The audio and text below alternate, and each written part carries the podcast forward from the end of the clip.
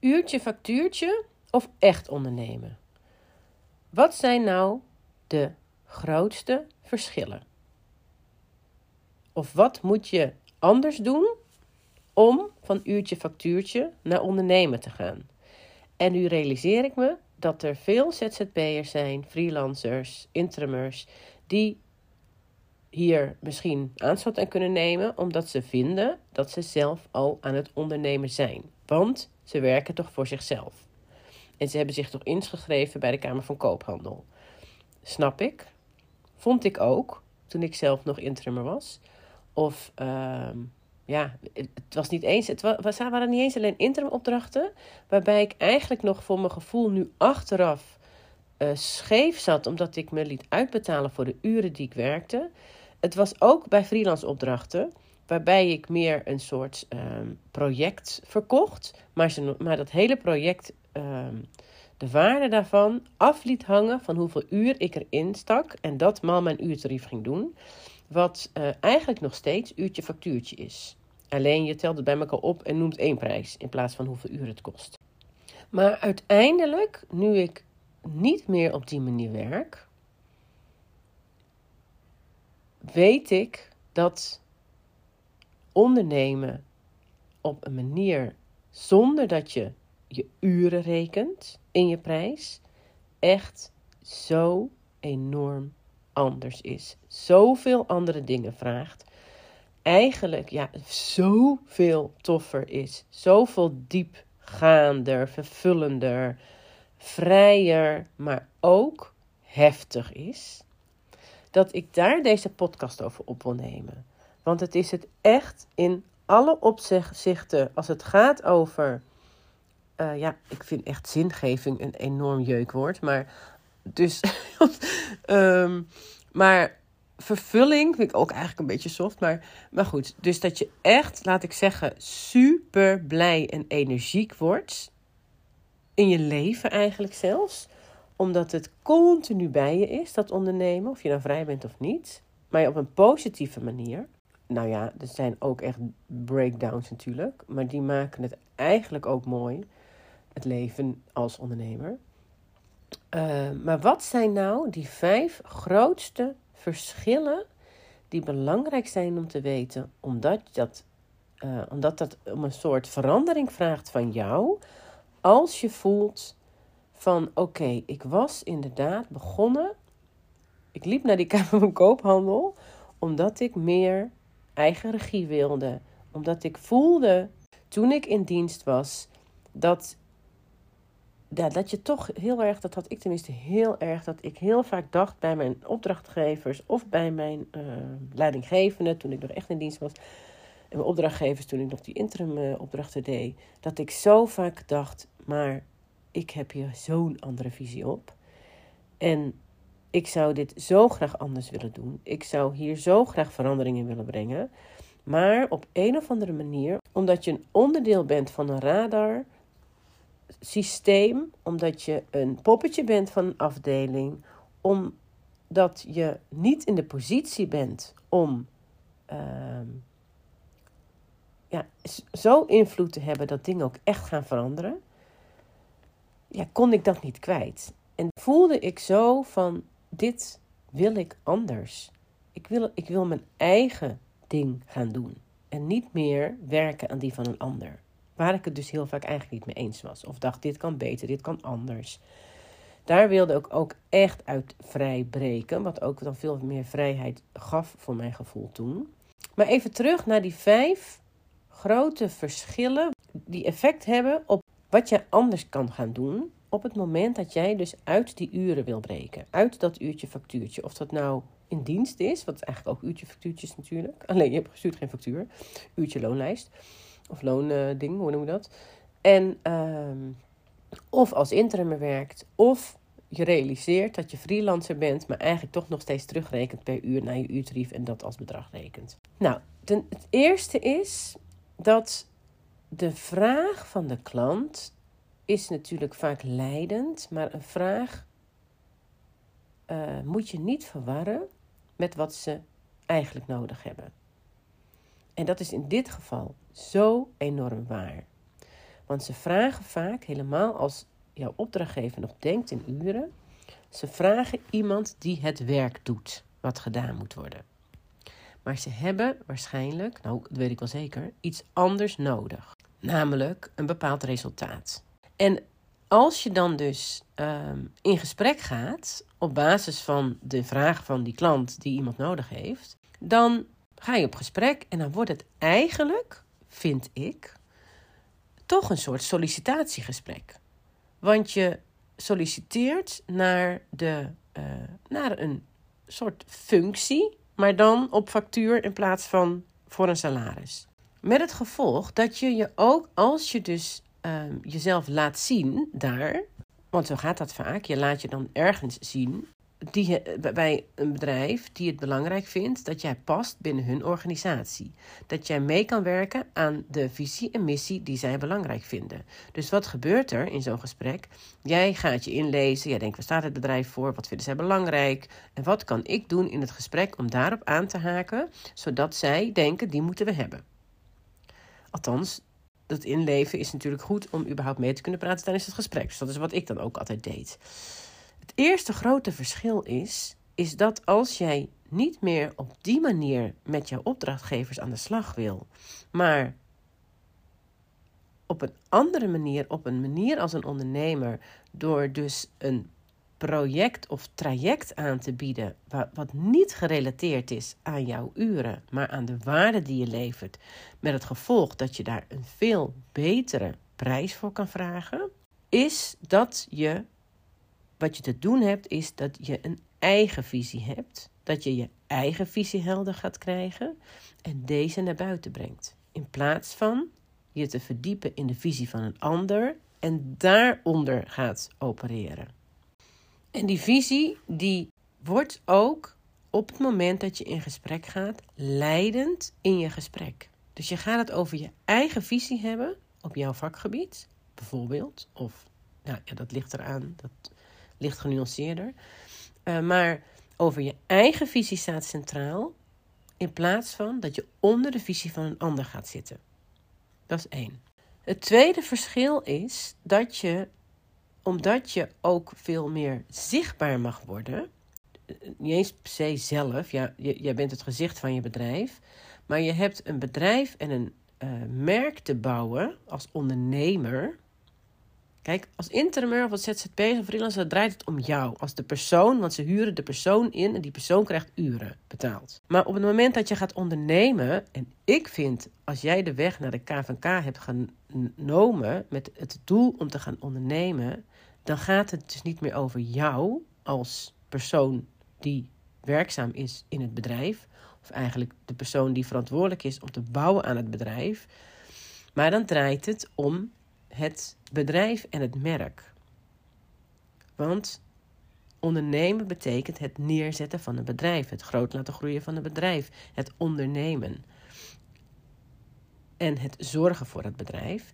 En dat bedrijf heeft een missie nodig. En welke missie, uh, of welke missie dat is, dat is natuurlijk aan jou. Maar wat zegt die missie dan? Welke bijdrage levert het bedrijf, de business, het merk aan de wereld? Dus niet jij, maar het bedrijf. Wat veel groter is dan jij. En hier voel je misschien ook een, ander een, een verschil. Op het moment dat jij bent gaan ondernemen, omdat je een bepaalde ja, grootsheid, weer een jeukwoord, uh, maar voelt dat het groter is dan jij, dat je eigenlijk ook wil dat het groter is dan jij, wat jij neer wil zetten, dan gaat je dat in mijn ogen veel minder makkelijk uh, ga je dat veel minder makkelijk realiseren als je jezelf klein houdt door zelf degene te zijn die die uren draait bij iemand.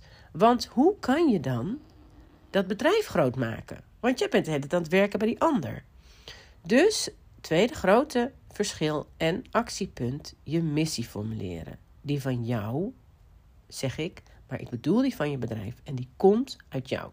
Ligt heel dicht bij elkaar, heel genuanceerd. Um, ja, kan ik echt uren over praten. Ga ik niet doen. Uh, hoe dat echt zit, nou ja, dat pluizen we helemaal uit in het jaartraject. Wat ik heb voor ZZP'ers, interimers en freelancers die deze transformatie, waar ik het nu over heb, willen gaan maken. Dus dat, je missie. Enerzijds je eigen visie, want die ga je etaleren in plaats van meepraten met die van een ander. En je missie helder hebben, omdat je daarmee scherp maakt waar je eigenlijk verandering in wil brengen, welke bijdrage je wil leveren met je onderneming. De derde, positionering. Nou is officieel binnen de marketing is je missie en je visie onderdeel van je positionering. Maar uh, ik heb ze toch even losgetrokken omdat positionering ook nog uit een aantal andere super belangrijke elementen bestaat die je helder moet hebben om uh, nou ja, je, je, je doelen te bereiken en je, je, je verhaal de wereld in te brengen. En dat is enerzijds je positionering voor wie ben jij er. Waarbij je dus vaak als freelancer, interimmer, ZZP'er uitgaat van wat kan ik en dat wat ik kan, kan ik, en dat, ja, kan ik bij meerdere bedrijven doen, omdat de taak dan centraal staat. Terwijl als ondernemer staat de niche centraal. En ik merk, en dat is ook echt van mezelf, een enorme struggle geweest. En nog een, hoe zeg je dat? Een soort zwak punt omdat je uit die gedachte komt, het draait om de taak. En die taak kan ik voor meerdere bedrijven. Maakt niet uit of je nou dit bent, groot, klein. Dit is, weet je, die branche, dat, weet je, de taak kan je inderdaad overal uitvoeren. Alleen een merk, een bedrijf, een oplossing die ongeacht welke taken dit van een bedrijf of een persoon, in dit geval als jij alles zelf nog doet, wat ik niet, niet zou adviseren, maar dat tezijde um, doet, dat is belangrijk om scherp te hebben voor wie ben jij er. Nou, er zijn heel veel super scherpe vragen die je jezelf kan stellen om daarachter te komen. Daar kan ik een keer een nieuwe podcast opnemen. Maar eigenlijk, die zijn zo scherp en zo goed, dat ik die ook met name uh, in mijn traject helemaal ga uitpluizen met mijn klanten. Voor wie ben jij er? Maar wat ik nu wel al je kan geven is: en welke waarde breng jij aan diegene, zodat diegene een transformatie doorgaat? En welke transformatie is dat dan? Dus positionering, voor wie ben je er? Welke waarde breng je? En welke transformatie brengt dat teweeg voor jouw klant? En hier hoor je dus ook een superbelangrijk verschil waar je veel beter over na moet denken. Maar wat ook veel leuker is in mijn ogen, als om over na te denken en om scherp te krijgen, is het draait dus als je niet meer op u. En je hebt dit dus ook te doen om überhaupt iets te kunnen verkopen zonder dat je het aan uren linkt. Is dus niet welke taak voer ik van jou uit? Wat kan ik voor je doen? Wat kan ik van je wegnemen? Maar welke transformatie ga ik voor jou realiseren? Echt essentieel anders. En superbelangrijk. Nog een onderdeel van je positionering, waar je over na mag en moet gaan denken op het moment dat je gaat ondernemen, in plaats van voor uurtje factuurtje, is wie is mijn merk? En ik zie zoveel dat mensen alleen maar zichzelf pakken als bedrijf. Ik ben het bedrijf. Ze werken met mij. Ze willen mij. Ik snap het allemaal. Dat is ook zeker het geval als je interim bent of ZZP'er of freelancer. Maar als jij niet meer de uren wil verkopen, maar de transformatie, heb je te doen dat datgene waarom ze voor jou kiezen, die energie die jij brengt, dat je die kan vertalen in je bedrijf. Dat je die kan vertalen in je merk. Dat je die kan vertalen in je uitstraling. Dat je die kan vertalen in je tone of voice. Dat je die kan vertalen in alles wat je doet binnen het bedrijf. De manier van je proces, het proces zelf. De uh, manier waarop je met klanten over, omgaat. Je salesproces, hoe je dat doet. Welke stappen je zet. Is dat lang, is dat kort? Welke toon doe je? Uh, weet je, als klanten binnen zijn, hoe ontvang je ze?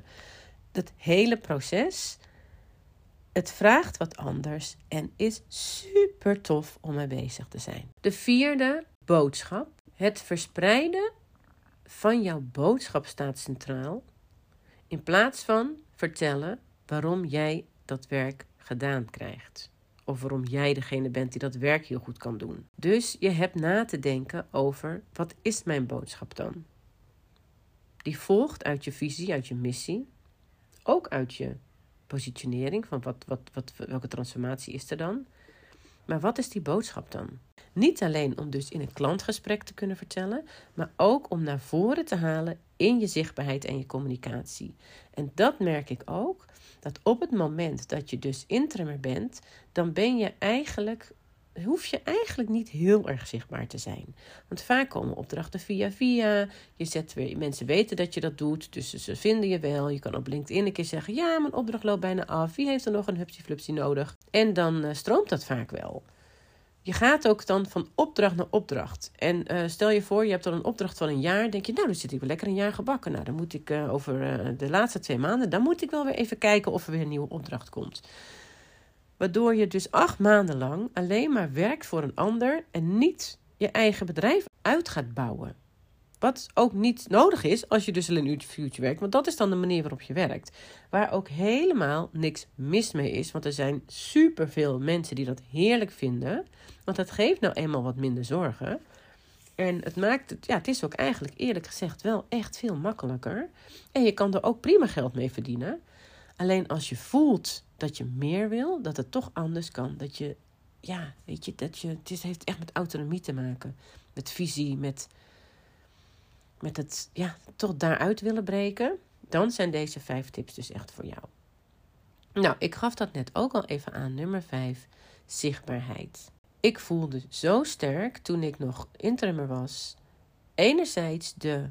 Er zat een soort. De triggerde. Ja, wat een soort irritatie eigenlijk dat ik het eigenlijk super irritant vond dat ik alleen maar bezig was met al mijn kennis, al mijn ervaring, al mijn, mijn visie op marketing, op communicatie, op conversies, op sales, wat dan volgt daaruit, op eigenlijk het hele pallet van hoe bind en boeien klanten, trek je ze aan en behoud je ze, dat ik dat tot in de finesse kon. Daardoor werd uh, gevraagd door klanten en het voor hen ging doen. Maar doordat ik alleen maar mijn tijd bij hen besteedde, stond dat volledige verhaal voor mijn eigen bedrijf dus stil. Dus ik had niet eens tijd om na te denken over mijn visie of over mijn missie. Geen idee. Ik was alleen maar bij die klanten bezig. Totdat ik dus besloot. En dat, ja, dat vond ik dus irritant. Want ik denk, ja, ik ben ook heel erg van de practice what you preach. Dus dan ga ik de hele tijd bij deze klanten vertellen hoe zij dat moeten doen. Ik ga het voor ze doen. Ik ga ze helpen. Nou, fantastisch allemaal. Maar vervolgens als ze op mijn LinkedIn krijgen... Maar Justine, waar ben jij dan? Je bent zelf helemaal niet zichtbaar. Nee, ik was echt geen ruimte voor. Eén, niet om het te doen. Twee, niet om hel te hebben, maar wat ga ik zeggen dan? En dat kwam omdat ik alleen maar bij die ander bezig was.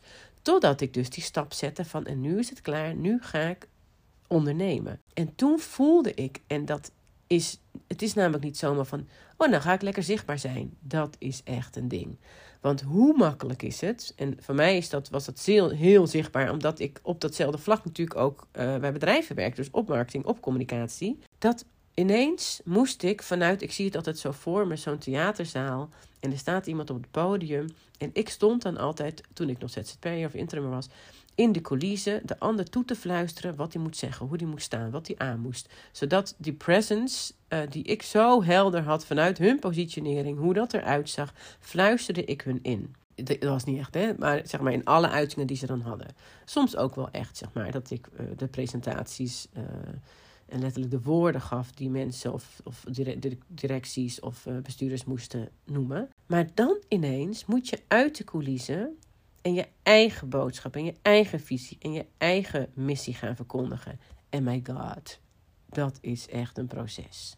Dat is niet iets van, nou, dat moet ik even doen en moet ik regelen. Het ging niet om het regelen. Het gaat echt om een soort inner job van, oh my god. Want als je daar staat in die zaal, dan kunnen de tomaten die gegooid worden, die komen natuurlijk op jou terecht.